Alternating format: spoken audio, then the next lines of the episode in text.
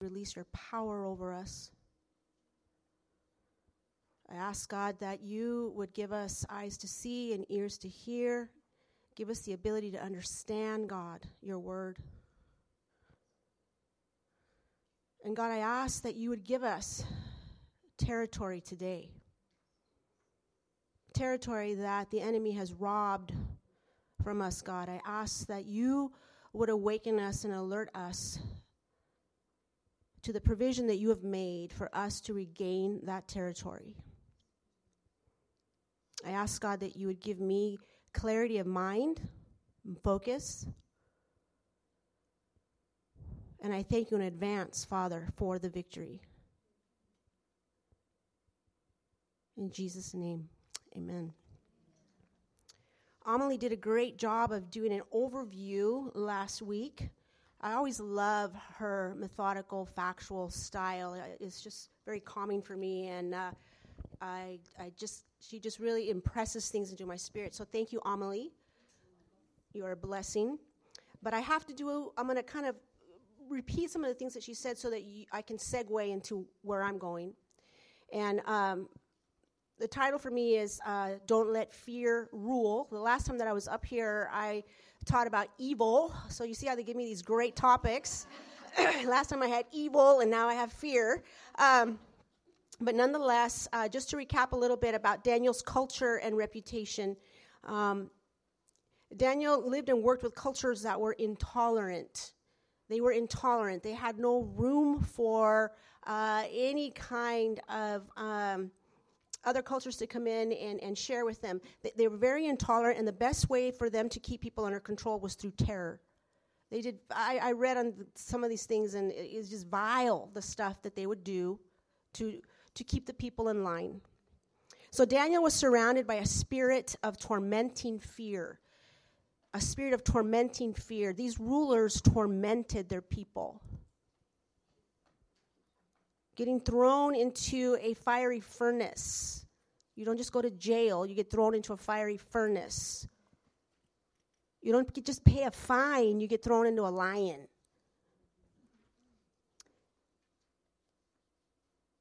So in Daniel's culture, it's evil, it's, it's uh, surrounded by a spirit of tormenting fear. And then, as far as his reputation, this is a man who was known for his spiritual disciplines. This was his reputation. In Daniel 6 5, um, the people that were conspiring against him said, Our only chance of finding grounds for accusing Daniel, our only chance, will be in connection with the rules of his religion. So they had to find a way so that his religion somehow affected the kingdom. Spiritual disciplines, that is who he was. So, how did this man, how did this man survive and thrive in a spirit of tormenting fear? How did he do it? And I have shared with you before that the book of Daniel to me is a book of holiness. It's a book of how to live a holy life in a uh, evil environment, in a, in a place where there's torment. It's really fascinating to me. I, I absolutely love my pastor, and I look forward every Sunday to sit at his feet and to see what he is going to unpack for me. And I have learned in this year, if not two, that Babylon, which is Turkey is this place of tormenting fear. It is this place. And I am being awakened by my pastor to know the times and to he's giving me information as to how to prepare myself and how to pray. And so that place of darkness is still here and it's still now accomplishing tormenting things. So, how did Daniel do this? How did he deal with it? Daniel overcame fear by praying. He prayed. He prayed. Do you know that the man was 80 years old when he was thrown into the lion's den? He was not 27, he was not 30, he wasn't even 40. The man was 80. I always had, you know, I grew up with a little flannel graphs and he was always like really young and muscular and the like, you know what I mean? And his little, and it's like, you know, finally getting into the word and unpacking it. It's like 80, 80, 80. And having to deal with that kind of fear and torment. Again, when I was teaching you about uh, God's plan for us to, to live in an evil place, God had, through Jeremiah, given instructions of what to do. But also, even before that, Solomon had given a prayer to God that when the Israelites, if they ever went into captivity, that God would listen to them when they were there. So Daniel prayed according to Solomon's prayer. In Daniel 6, it says, When Daniel heard the law had been signed, he went home and knelt down as usual in his upstairs room with its windows open toward Jerusalem. He prayed three times a day, just as he always had done, giving thanks to God. So Solomon in his prayer had said that wherever they were in exile, that they would turn toward Jerusalem and pray to God that he would have mercy on them and deliver him. And this was Daniel's discipline to do this. Daniel organized his life around the discipline of prayer. Devout Jews prayed at 9, at noon, and at 3. What do we do at 9, at noon, and 3? Probably eat, snack. David said in Psalm 55, 17, Morning, noon, and night I cry out in my distress, and the Lord hears me. Also, Daniel understood that the welfare of Babylon and his people depended on prayer. And his firsthand, uh, he, his position, he was so up there, and, and he ruled under four, four rulers, and God kept him up there and that position gave him firsthand knowledge to know what was coming down the pike for his people. And that gave him knowledge on how to pray. Again, reminding you about Jeremiah's provision in Jeremiah 29 7. He directed the people and he said, And work for the peace and prosperity of the city where I sent you into exile. Pray to the Lord for it, for its welfare will determine your welfare.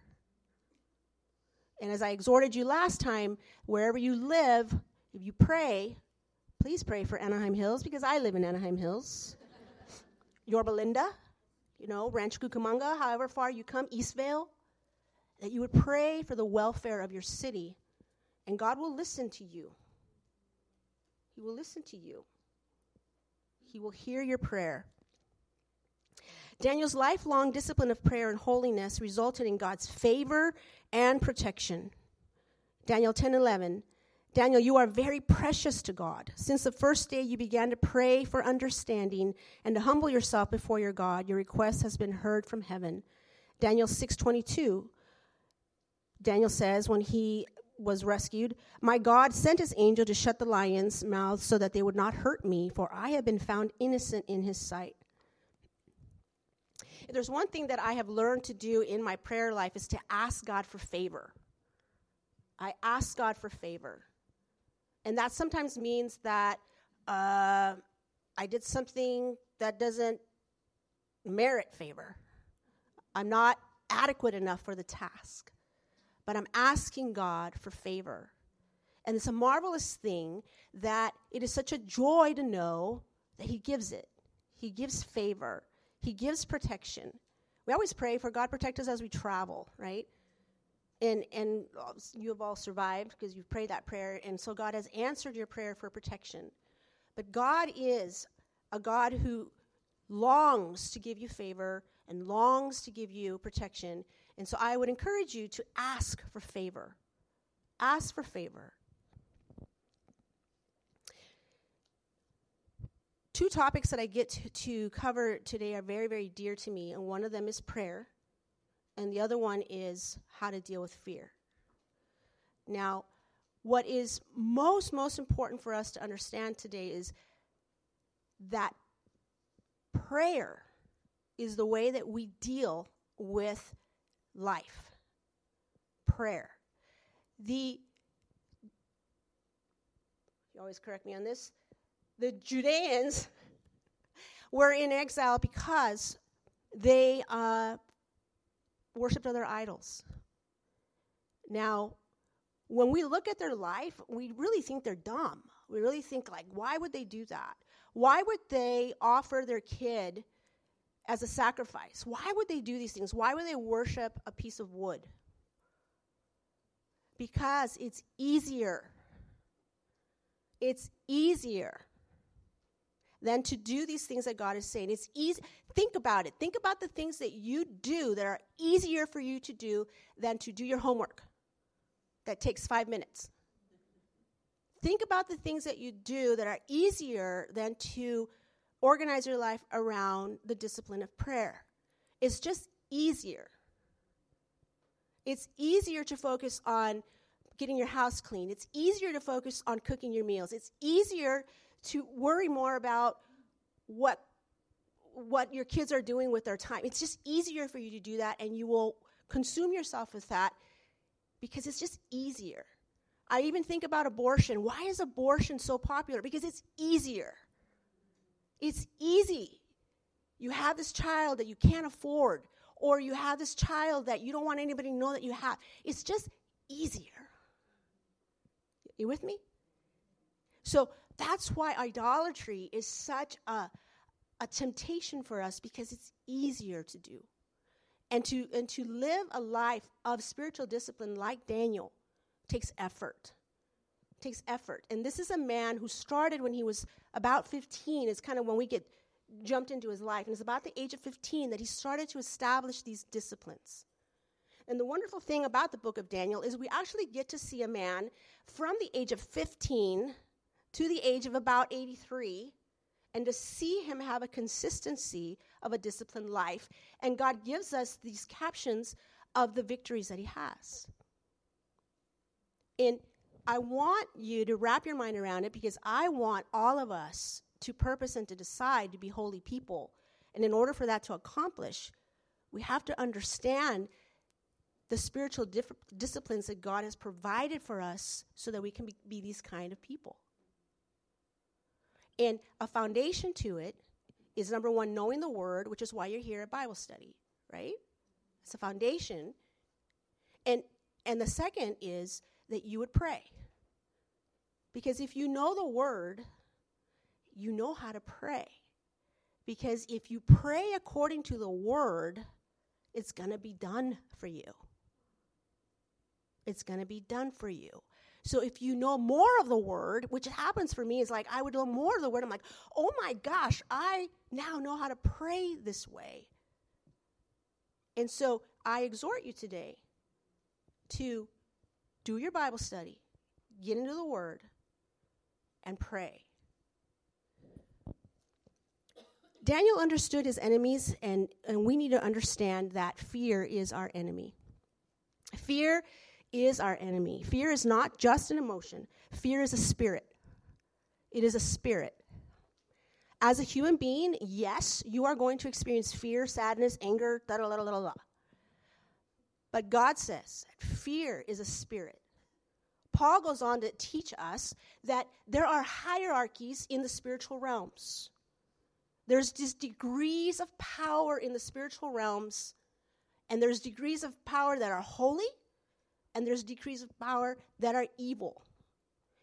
And the spirit of fear is connected to the evil realms. Now, it's interesting to me, and I was thinking about this morning when I was getting ready. It's interesting to me that God exiled them to the center of evil. Out of all the places that they could go, He exiles them to the center of evil.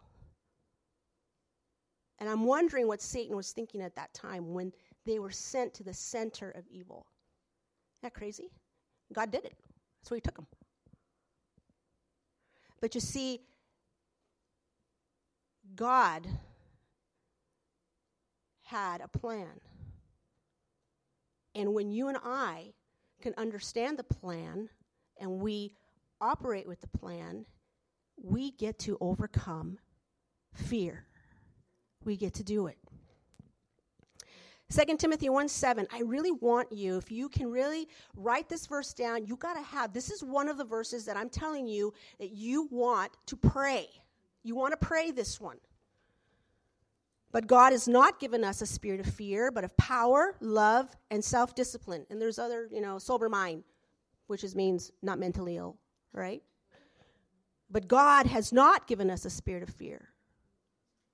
So there are times, beloved, when you're feeling fear. And if you're regarding it as an emotion, you're going to respond to that in, in, in, a, in a psychological manner.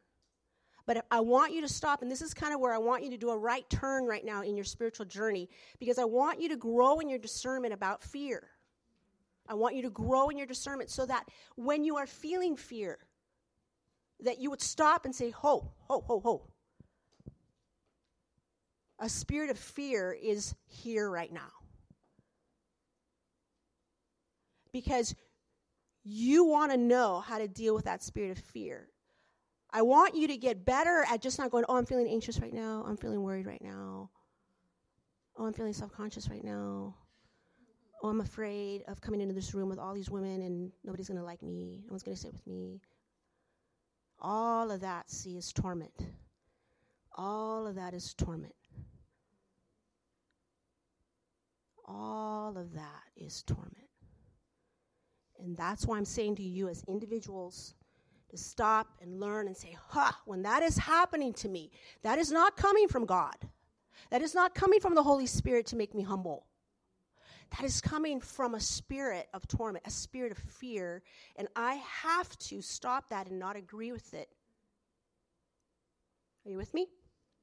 I want you to move from becoming a psychologically aware culture where you're so sensitive to anxiety and you have so much compassion for anxiety And I want you to become more spiritually aware as to what God says is the root of anxiety, where it's coming from, where's the source, so that you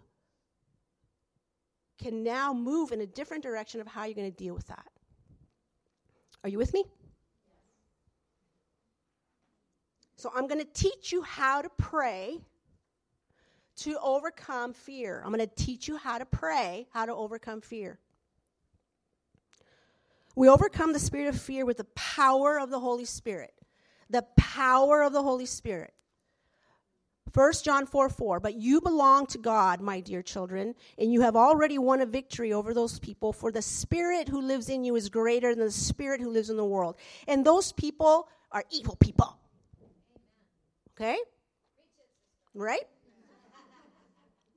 And God has already made provision for you have you ever done a word study on the word power in the New Testament?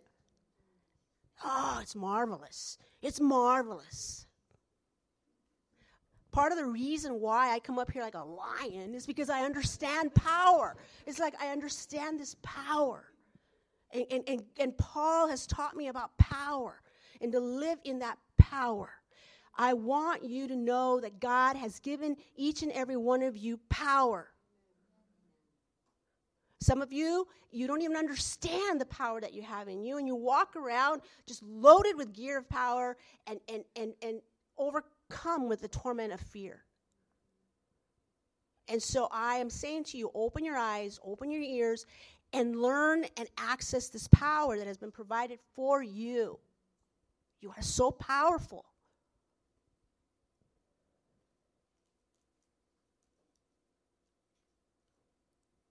P O W E R. Power. Power. And it is something that this is what you do. You say, God, I ask that you release power. Father, let your power come now. And then tell him what you want that power to do. God, break the lie that I'm believing right now that people don't like me. Break that lie because it's a lie.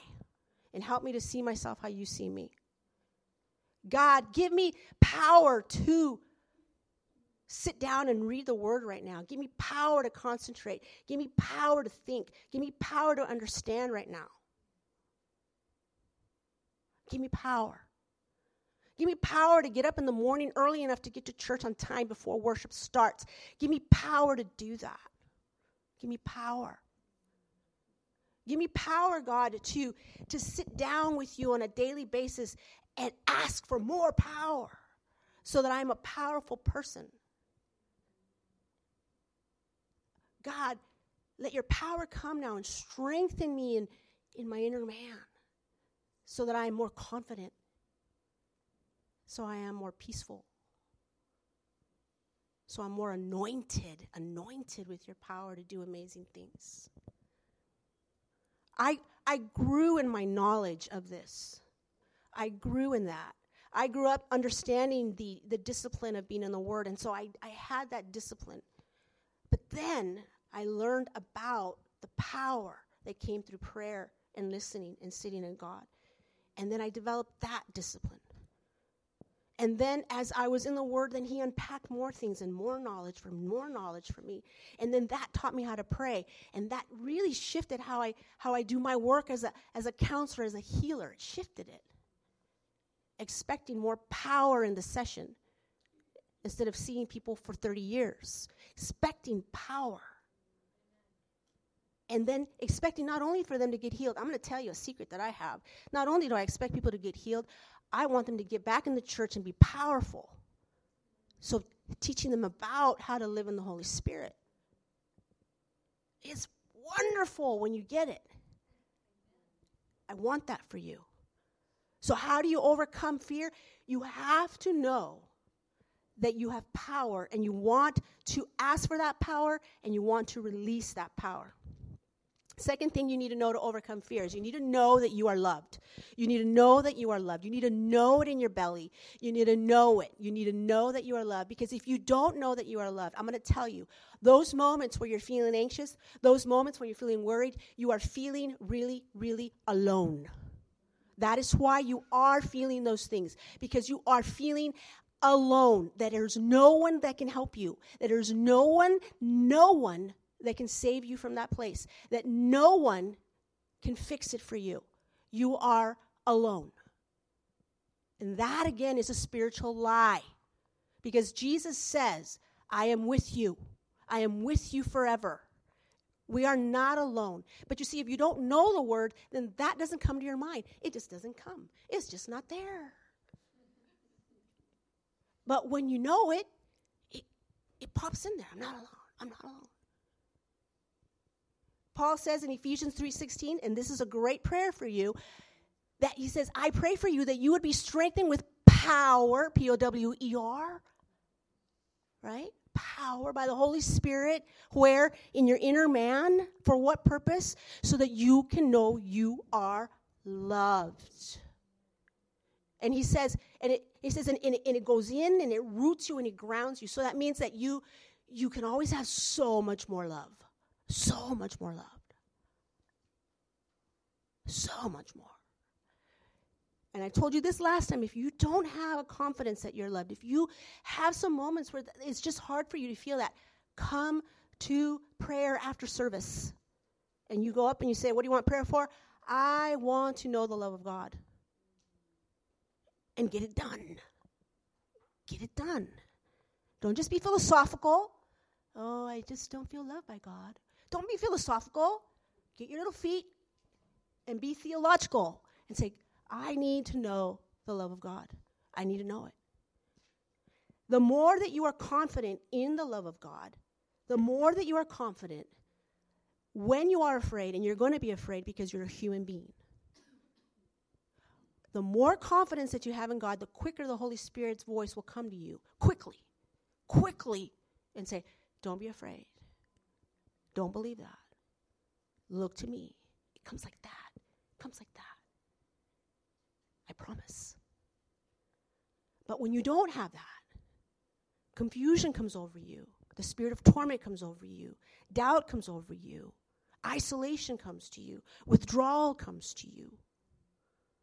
You get mean. We don't like you.